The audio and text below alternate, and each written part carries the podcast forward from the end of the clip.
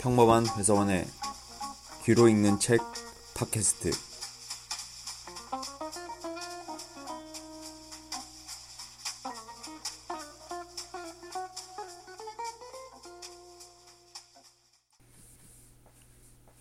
안녕하세요. 이준호입니다. 여러분들 잘 지내셨습니까? 또 오랜만에 인사드린다는 얘기를 하게 됐습니다. 여타 다른 사람들이 늘 하듯이 역시 저도 일로 바빴다 라는 얘기를 할 수밖에 없을 것 같습니다. 사실 이 팟캐스트의 모티브가 됐던 김영하의 책 읽는 시간 팟캐스트도 업로드가 굉장히 많은 사람들 기다리게 하는데요. 저는 처음에 책을 한 시간 정도 읽는 그 시간이 나지 않을까? 왜 이렇게 나지 않을까? 이렇게 생각했는데 제가 막상 이렇게 녹음하는 시간을 내려 하다 보니 결국 물리적인 시간보다는 아무래도 마음의 여유에 대한 시간이 없어서였던 것 같습니다.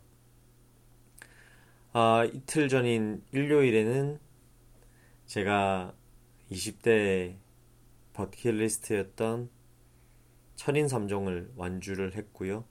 물론 지금 저는 31살이지만 아직도 만 나이로는 이제 12월 말이 제 생일이라서요. 20대에 제가 이루고자 했던 위시리스트를 하나 이뤘습니다. 아직도 살짝 다리가 땡기는 것 같고요. 그렇게 시간을 보내오다 이제 오늘 오랜만에 녹음을 하게 되었습니다. 오늘 읽어 드릴 책은 조금 음, 그 계기가 생소 좀 특별한데요.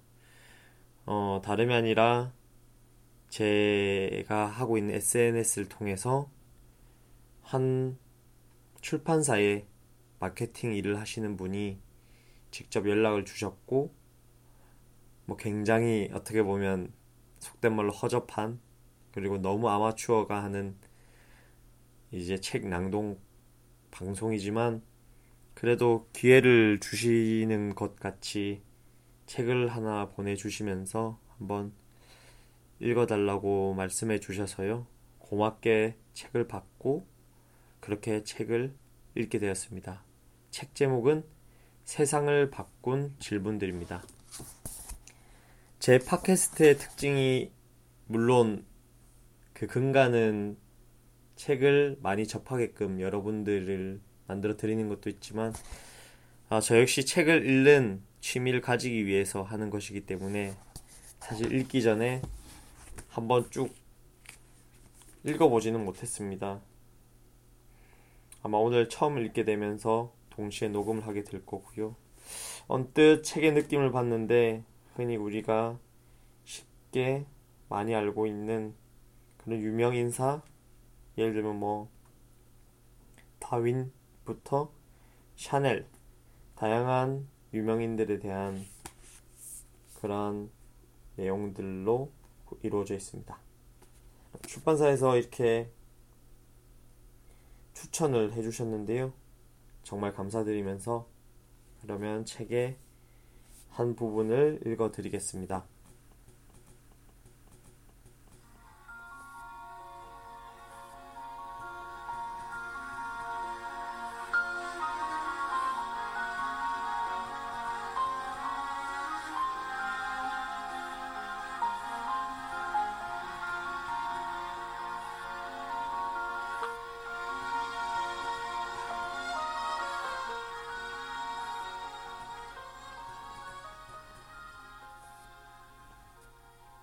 코코 샤넬 패션의 영원한 기준을 세우다. 퀘스천 왜 여자들은 코르셋으로 허리를 조이고 치마를 땅에 끌고 다녀야만 할까? 들어가며 나는 패션을 만드는 사람이 아니다. 내가 바로 패션이다. 코코 샤넬. 세상에는 수많은 유명 브랜드들이 있다. 소위 명품이라 유명한 브랜드가 있고, 옷이 좋아서 유명한 브랜드가 있고, 가격이 합리적이어서 유명한 브랜드가 있다. 우리가 이런 브랜드들을 떠올릴 때 대부분은 옷 자체나 브랜드 로고 혹은 유명한 광고 모델을 떠올리게 된다. 그런데 그것을 만든 사람은 사람들의 기억 속에 거의 없다. 브랜드와 옷, 그리고 사람까지 인상에 남는 경우는 디자이너가 특출하거나 유명한 경우이며 그 경우에도 그 디자이너가 죽거나 떠나면 사람들의 기억에서 사라지는 경우가 대부분이다. 하지만 브랜드, 옷, 그리고 그것을 만든 사람까지 완벽한 조화를 이루는 브랜드가 있다. 세월이 반세기가 넘게 흘러도 디자이너가 죽어도 패션 스타일이 변해도 여전히 사람들의 뇌리에 박혀 있으며 하물며 더 잘 팔리기까지 한다. 바로 그 이름도 유명한 샤넬이 그 브랜드다. 샤넬은 브랜드 이름이면서 창립자이자 디자이너인 가브리엘 샤넬의 이름이기도 하다. 창립자이자 디자이너의 이름이 브랜드명인 경우는 많다. 크리스찬 디올이 그렇고 조르지와 아르마니도 마찬가지다. 하지만 복식사에서 샤넬이 가진 의의와 브랜드의 상징성을 생각할 때 그들은 가브리엘 샤넬에 미치지 못한다.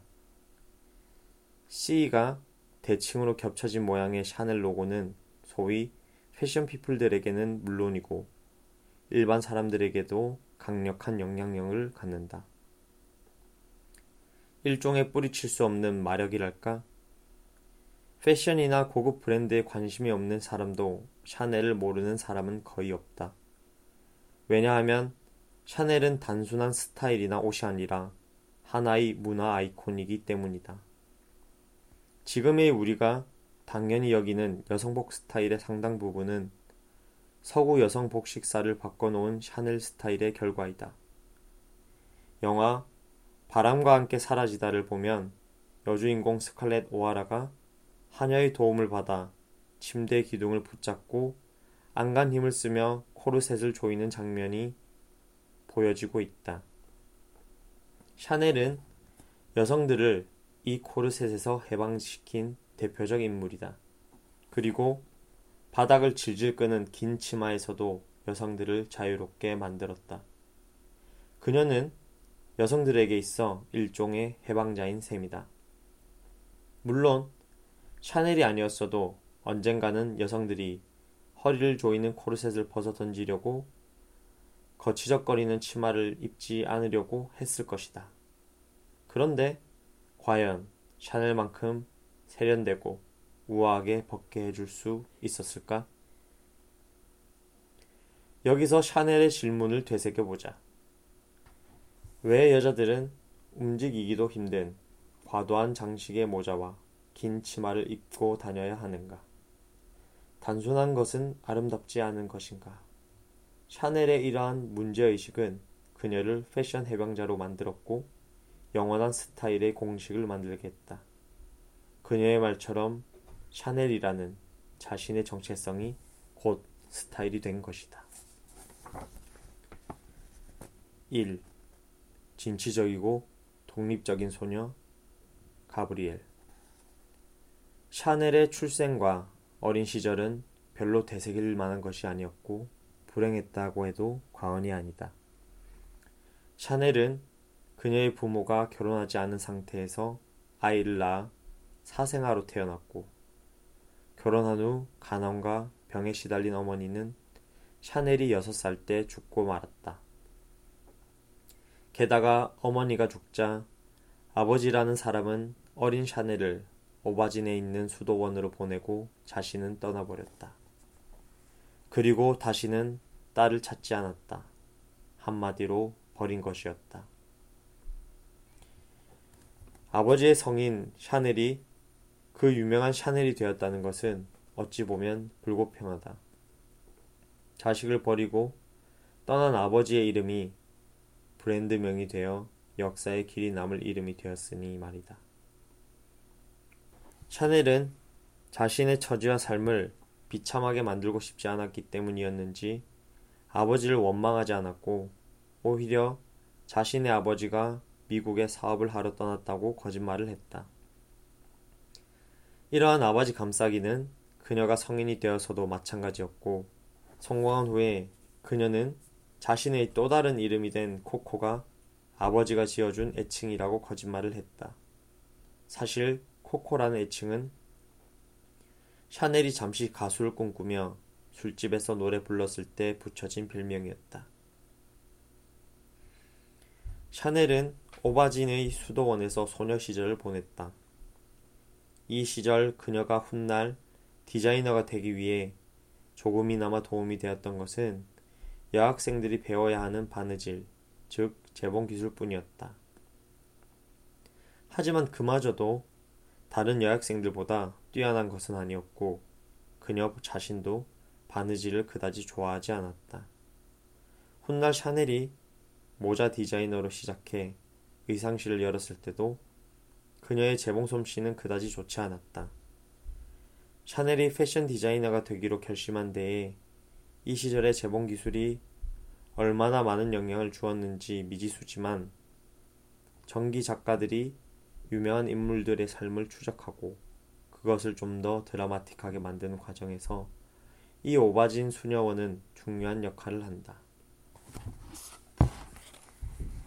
가장 흥미로운 것은 오바진 수녀원의 성당 스테인 글라스 무늬가 샤넬 패션 제국의 상징인 C 두 개를 서로 반대가 되게 겹쳐 놓은 로고에 영감을 주었다는 것이다. 그 스테인드 글라스가 빛을 받아 만들어낸 모양을 보면 C 두 개가 교차된 것이 보인다. 모든 작가들이 이 두 가지를 직접적으로 연결시키고 있는 것은 아니지만 소녀 시절 샤넬이 바라보았던 이 성당 창문의 무늬와 훗날 샤넬 브랜드 로고의 유사성을 일종의 운명적 연결고리로 묘사하고 있다. 또 하나는 소녀원 시절의 단순하고 칙칙한 교복이 샤넬의 패션 철학인 단순함의 미학에 영향을 주었다는 것이다. 사실 지금에 와서는 이 모든 것들이 실제 샤넬의 디자인에 얼마나 영향을 주었는지 알 수 없지만 그녀의 암흑기 같았던 그 시절에서 성공의 단서를 찾을 수 있다는 것이 흥미로운 것은 사실이다. 샤넬은 이미 18살에 가난한 보통 여자들의 평범한 삶을 거부했다. 그녀는 도시로 가서 성공하고 싶었다. 오바진 수녀원에서 지내던 샤넬은 물랭에 있는 노틀담 여자기숙학교에 입학해 20세인 1902년 졸업했다. 그리고 그녀와 나이가 비슷한 어린 고모이자 같이 학교를 다닌 아드리엔과 함께 학교에서 소개해준 시내의 유명한 의류 전문점인 생트마리에 취직했다. 물랭은 파리만큼은 아니어도 군대가 주둔해 있고 많은 사람들이 오가는 복잡하고 부유한 도시였다. 따라서 샤넬이 일하는 이 의상실은 유명했던 만큼 사교계의 중심지였다. 부유한 여성들뿐 아니라 그들을 에스코트하는 많은 남성들 또한 이 의상실에 드나들었다. 그러는 사이 이 두 여성에 대한 소문은 금세 퍼졌다. 우선 사교계의 여성들은 당시의 유행 스타일에 맞게 색상과 스타일을 잘 골라주는 샤넬을 마음에 들어야 했다. 이런 것을 보면 그녀가 패션 센스를 가지고 있었던 것은 확실하다. 당시의 패션 스타일과는 아주 거리가 먼 취향을 갖고 있던 샤넬로서는 그야말로 고객의 입장에 선 것이었다. 당시 프랑스는 19세기 말에서 1차 세계대전 전까지 프랑스의 풍요로운 시기를 의미하는 벨 에포크 시대였다. 부와 화려함, 향락이 넘치는 시절이었고 파리는 유럽의 패션을 선도하는 유행의 전단에 있는 도시였다. 하지만 첨단이라고 해도 패션, 특히 여성 패션은 사실 드레스를 바닥에 끌고 다니던 루이 14세 시절과 별반 달라진 것이 없었고 모자는 조선시대 왕비들의 가채만큼이나 장식이 너무 많아 무겁고 챙이 넓어서 하녀 없이는 쓰고 벗지도 못할 정도였다. 기차가 달리고 거대한 애플탑이 세워질 만큼 과학기술이 발전했지만 여성들의 옷차림, 특히 상류층 여성들의 옷차림은 여전히 마리 앙투아네트 시대의 화려한 로코코풍에서 별반 달라지지 않았다. 당시의 최첨단 패션이란 실용성이나 심플함과는 거리가 먼 것이었다. 샤넬은 당시에 이런 유행 스타일을 무척 싫어했다. 풍만한 가슴과 잘록한 허리를 강조하기 위한 거의 고문에 가까운 코르셋 조이기와 크리스마스 트리처럼 주렁주렁 매달고 다니는 과도한 장신구들을 혐오했다. 그녀는 이런 것들이 여자를 남자의 장식품으로 만든다고 여겼다. 이런 것을 보면 아버지에 대한 기억까지 바꿀 정도로 비관하지 않는 진취적인 자세와 독립심은 샤넬의 패션 스타일에 지대한 영향을 미친 것 같다. 이때부터 샤넬은 이미 장식을 배제한 단순하고 실용적인 옷을 입고 다녔다. 한편 남자 손님들은 독특한 매력을 가진 샤넬에게 끌렸다. 굴곡 있는 풍만한 여자들이 미인형이었던 데 반해 샤넬은 마르고 약간 남자 같은 얼굴형의 검은 머리와 검은 눈동자를 가지고 있었다. 깡마른 몸매에 전형적인 미인상도 아니었지만 매력적인 눈매를 가진 당돌한 샤넬은 남자들에게 인기가 많았다. 샤넬은 의상실을 나와 따로 수선 손님을 받을 만큼 센스 있는 재봉사로서 제법 성공을 거두고 있었지만 그녀의 마음은 의외의 곳에 가 있었다. 바로 가수였다. 그녀를 쫓아다니던 남자들과 데이트하러 다녔던 카페에서 노래하는 유명 가수들을 보고 그녀는 자신도 저런 가수가 되고 싶다는 꿈을 품었으며 하물며 노래를 부르는 것이 자신의 소명이라고까지 생각했다. 그녀는 하던 일을 그만두고 카페에 오디션을 보러 갔고 무명 가수로 노래를 불렀다. 코코라는 그녀의 애칭은 그녀가 부르던 노래 가사에서 따온 것이다. 하지만 다행히도 샤넬은 노래에 소질이 없었고 그것을 자신도 잘 알고 있었다. 이제 그녀는 자신의 미래에 대한 고민을 해야 했다. 당시 그녀는 에티엔 발장이라는 부유한 남자와 사귀고 있었는데 이 발장은 샤넬에게 콩피에뉴에 있는 자신의 루아얄리에 성에 가자고 제안한다. 가수로서 이렇다 할 전망도 없었던 샤넬은 흔쾌히 그 제안을 따랐다. 발장을 따라간 그곳에서 샤넬 인생의 이막이 펼쳐진다. 그리고 그것은 샤넬의 시작이기도 했다.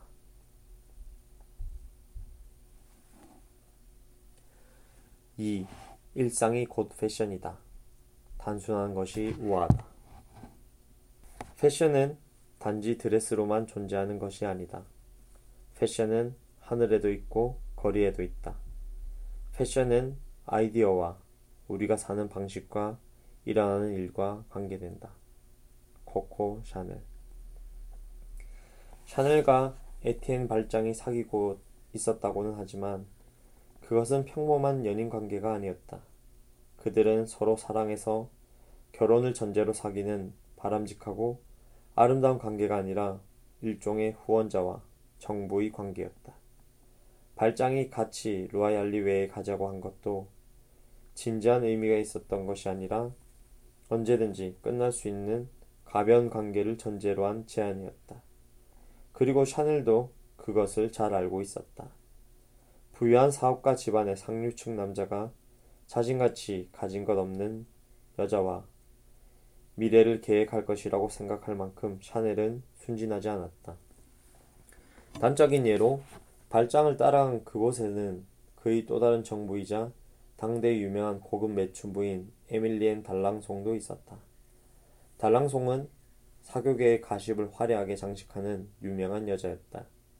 남들이 보기엔 샤넬도 달랑송 같은 부류와 다를 바 없다고 생각했지만 샤넬은 자신이 그런 여자들과는 다르다고 생각했고 남자의 변덕에 의존해서 그렇게 인생을 끝낼 마음은 없었다. 그녀는 확실히 보통 정부와는 달랐다. 화려하게 몸치장을 하기 위해 발장에 돈을 요구하지도 않았고 다른 여자들과 달리 미모가 아닌 발장이 가장 좋아하는 승마로 그와의 관계를 돈독하게 했다. 그 결과 시간이 지나면서 그들의 관계는 남녀 사이라기보다 좋은 친구로 발전했고 그것은 샤넬이 발장의 취향을 정확히 알고 있었기 때문이었다. 샤넬이 유행하는 옷으로 몸단장을 하지 않은 이유는 발장에게 돈을 달라고 하는 것이 싫기도 했고 자신의 취향과도 맞지 않았기 때문이었다. 이러한 그녀의 행동은 샤넬의 탄생에 중요한 역할을 한다. 그녀가 직접 자신에게 맞는 옷과 모자를 제작해서 입었기 때문이다. 우선 그녀는 남자들처럼 말을 잘 타기 위해 승마복부터 바꿔야 했다. 당시의 사교계 여성들의 옷으로는 제대로 안장해 말을 탈 수가 없었다. 승마를 배우느라 마구간에서 보내는 시간이 많았던 샤넬에게 마부들이 입는 승마복은 실용적이고 편해 보였다.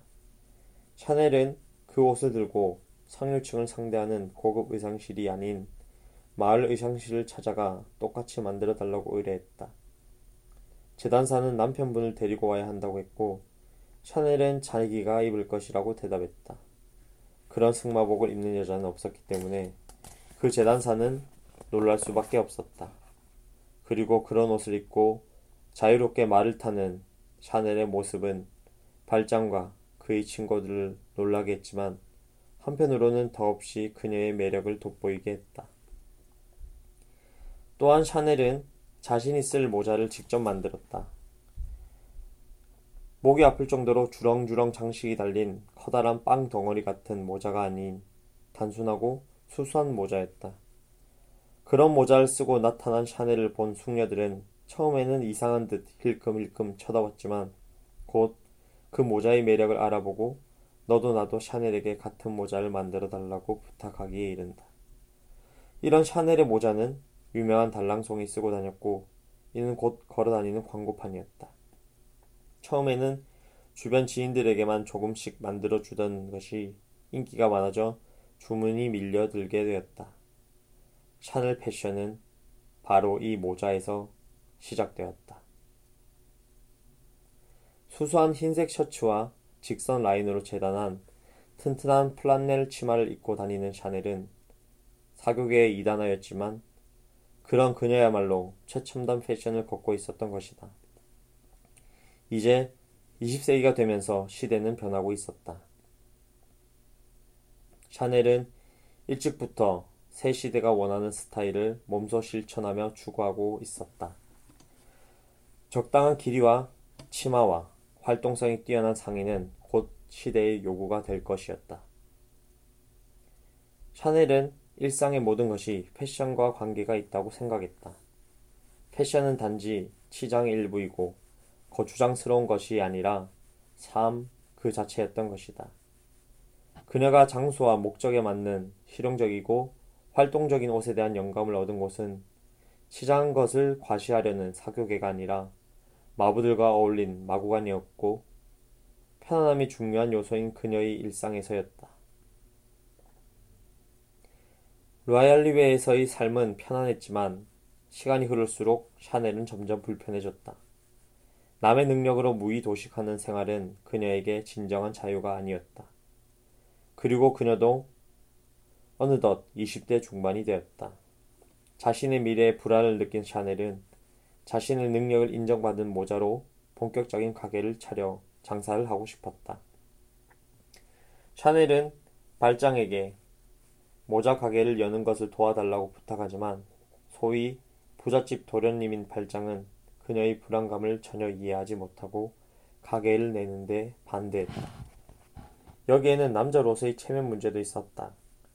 자신의 정부가 돈을 벌기 위해서 일한다면 자신이 구두쇠이거나 여자 하나 건사하지 못하는 능력 없는 남자라는 소리를 듣게 될 것이었다.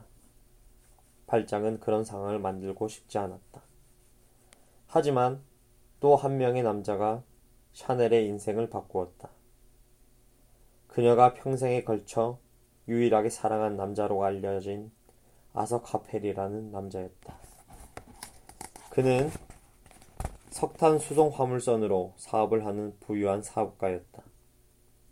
그리고 샤넬 브랜드의 성지인 파리 카본가에 샤넬의 첫 매장을 열어준 남자이기도 했다. 샤넬의 새로운 남자 카펠은 발장의 친구로 루아얄리웨에 온 손님이었다. 샤넬과 카펠은 서로에게 끌렸고 곧 연인 사이가 되었다. 발장은 둘 사이의 관계를 알고 있었지만 그는 신사였다.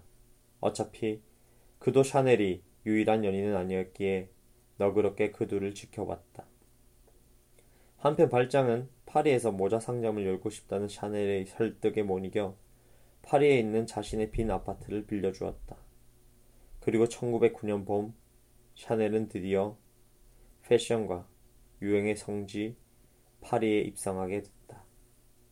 그녀의 나이 26살이었다. 3. 샤넬 여성들을 사로잡다. 아파트에서 시작한 샤넬의 모자 판매는 초반부터 순조로웠다.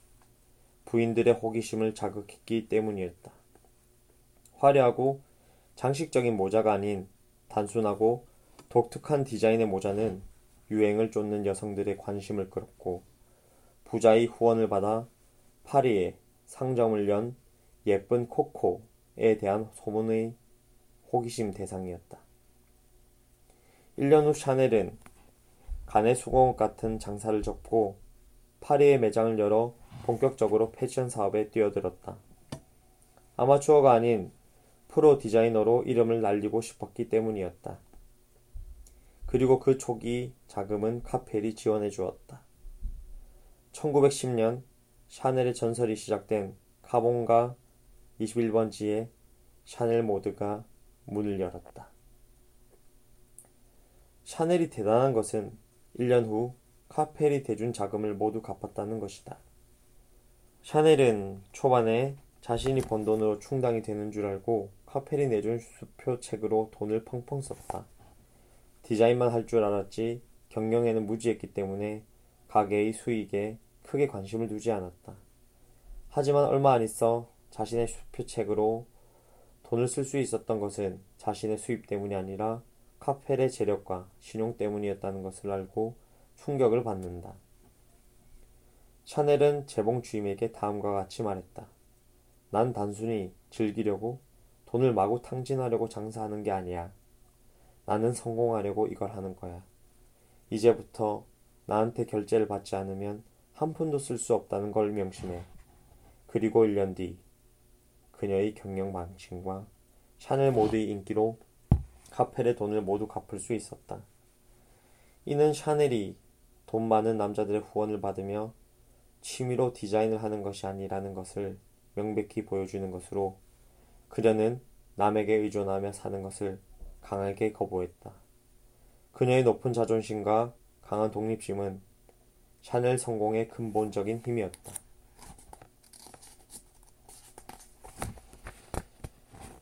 샤넬 모드는 처음엔 모자만 팔다가 1912년 스웨터와 스커트, 그리고 몇 가지 드레스를 팔았다.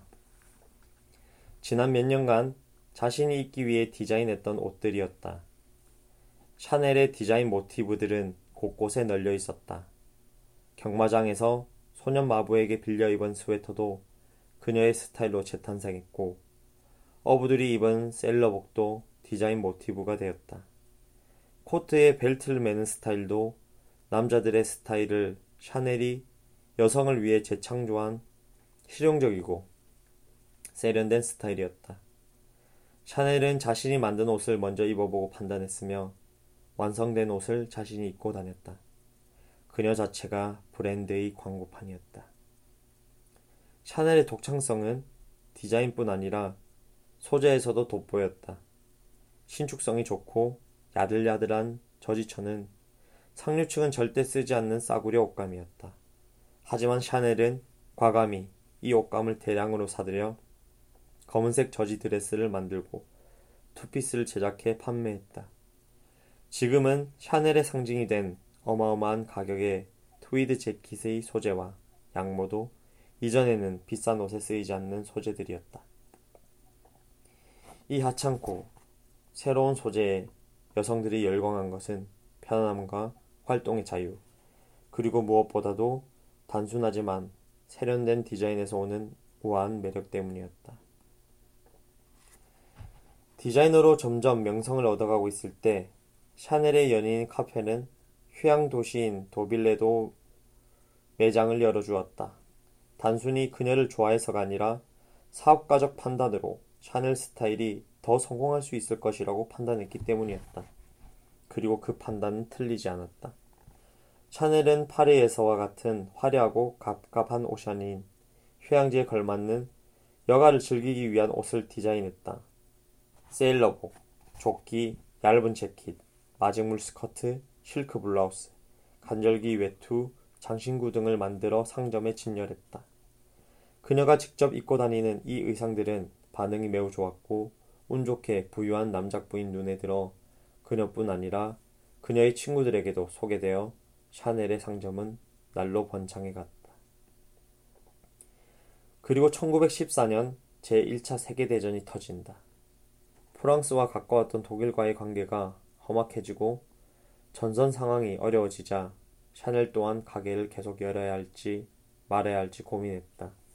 하지만 사업 감각이 있고 고급 정보를 알고 있는 카페르 조언 덕분에 샤넬 사업은 이 전쟁을 계기로 더욱 번창하게 된다. 카펠은 그녀에게 철수하지 말고 그대로 기다리라고 말했고 샤넬은 그 말에 따라 전쟁통에 고객이 없는데도 불구하고 가게 문을 닫지 않았다. 그리고 기회가 왔다. 파리가 안전하지 않다고 여긴 사람들이 상대적으로 안전하다고 여긴 노르망디 지역의 도빌로 몰려든 것이다. 남자들은 대부분 전장으로 나갔기 때문에 여성들이 대다수였고 특히 그들은 입을 옷을 다 싸울 여유가 없어서 옷이 별로 없는 상태였다. 그리고 도빌의 문을 연 의상실은 샤넬 모두 한 곳뿐이었다. 전쟁으로 인해 남성 대신 활동할 일이 많아진 여성들에게 샤넬의 참신한 디자인의 옷들은 안성맞춤이었다. 세련됐으면서도 편안한 긴 저지 재킷과 슬림한 니트 스커트, 벨트를 매는 넉넉한 스웨터는 전시 상황과 딱 맞아 떨어져 엄청난 인기를 누렸다. 샤넬이 파리의 캉몽 거리에 돌아온 후에도 도빌에서 생긴 그녀의 고객들이 파리에서도 그녀를 찾아가 옷을 맞췄다. 샤넬은 1차 대전이라는 위기를 딛고 엄청난 성공을 거두었다. 스페인 귀족들과 미국의 부유한 여성들도 그녀의 고객이었다. 1915년 유명한 패션지 하퍼스 바자에 다음과 같은 글이 실렸다. 샤넬 의상을 최소한 한 벌이라도 갖고 있지 않으면 유행에 뒤져 있는 여성이다. 그리고 전쟁이 끝나고 1919년이 되자 샤넬은 이미 엄청난 유명인사가 되어 있었다. 고급 디자이너로 꿈에 그리던 성공을 이룬 것이었다. 이젠 그 누구의 후광도 필요 없었다.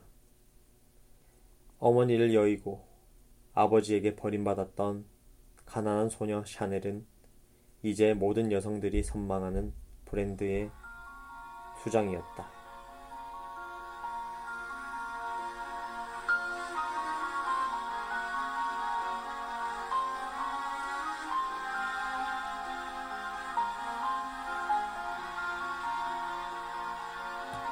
네. 어떻게 들으셨습니까? 지금까지 을류문화사에서 나온 세상을 바꾼 질문들. 그 중에서 여러분들도 잘 알고 계시는 샤넬에 대해서 말씀드렸습니다. 불과 3, 4년 전이었나요? 된장녀라는 단어가 웹에서 많이 통용되면서 불필요하게 여성들을 비하하는 그런 제가 생각하기엔 좀 나약한 이들이 있었죠. 결국 못 가진 것에 대한 어떤 자기의 패배의식을 감추려는 태도 혹은 이제 그런 상품을 주로 이용하는 여성들에게 간접적으로 결국엔 자신의 문제였을 텐데요. 간접적으로 상처를 받은 이들이 자신의 마음을 푸는 조금 야비한 수단으로 그런 단어를 통용하면서 명품이라는 것을 좋은 단어에서 나쁜 단어로 바꿨던 시기가 있었던 것 같습니다. 저는 그렇게 생각하는데 분명히 이 명품 자체가 목적이 되어서 많은 것을 잃으면 안 되지만 때로는 이게 자신에 대한 동기부여가 된다든지 혹은 자신이 충분히 그럴 만한 가치가 있는 그런 생활 또는 그런 삶을 살면서 자신이 원한 것을 얻고 또 자신이 원한 것을 가진다는 것은 저는 굉장히 동의하는 바입니다. 물론 불필요하거나 혹은 지속 가능하지 않은 그런 허위와 같은 것에 이런 명품에 대한 시각이 있으면 안 되겠죠. 뭐 결국 가방도 혹은 신발도 때로는 자그마한 머리 스타일 하나 아니면은 여러분들 손에 들고 다니는 책들도 과연 정말 그 본질을 내가 원하는 것일까라고 봤을 때 사실 우리들은 그렇지 않은 경우가 굉장히 많죠. 뭐 샤넬이라는 단어가 나와서 한번 얘기를 드려봤는데 어, 이 얘기에서는 그 명품이 어떻느냐 뭐 사실 그런 얘기는 아니었죠. 그리고 샤넬이라는 명품이 얼마나 좋으냐 그것 또한 아니었습니다. 결국 여기에서 얘기하고자 했던 것들은 이 샤넬이라는 여성 결국에는 여성이란 점이 그 여성 그 자체가 중요한 게 아니라 어쨌든 어 소규모 집단 혹은 소외받은 계층 혹은 상대적으로 시대 문화에 피해를 받았던 그런 그룹에서 자신의 독특한 혁신, 그리고 자신의 올곧은 주장, 그리고 의지, 그리고 강인함, 그것으로 굉장히 성공을 거둔 한 사람에 대한 얘기겠죠. 저는 이런 여성들을 보면 굉장히 매력이 있다고 생각합니다. 자신의 일을 좋아하고 자신의 일에 대해서 그것이 어떤 물질적인 가치를 창출하건 간에 자부심을 가지는 뭐 여성분들도 역으로 마찬가지겠죠. 거치장을 좋아하는 남자보다는 당연히 자신의 일을 사랑하고 자신의 일에 그러니까 열정을 가진 그런 사람들을 좋아하게 되겠죠. 결국 이러한 책들이 우리에게 주는 메시지는 그런 것들인 것 같습니다.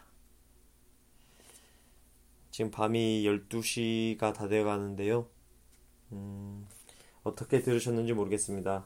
아, 비문학, 을류문화사에서 너무나도 감사하게 보내주신 세상을 바꾼 질문들에 대해서 그리고 그 중에서 샤넬, 뛰어난 여성, 혁신적인 여성, 그리고 지금 제가 담고 싶은 여성, 샤넬에 대해서 말씀드려 보았습니다. 제2 팟캐스트가 여러분들의 삶에 따뜻한 흔적이 되길 바랍니다. 지금까지 평범한 회사원 이준호였습니다.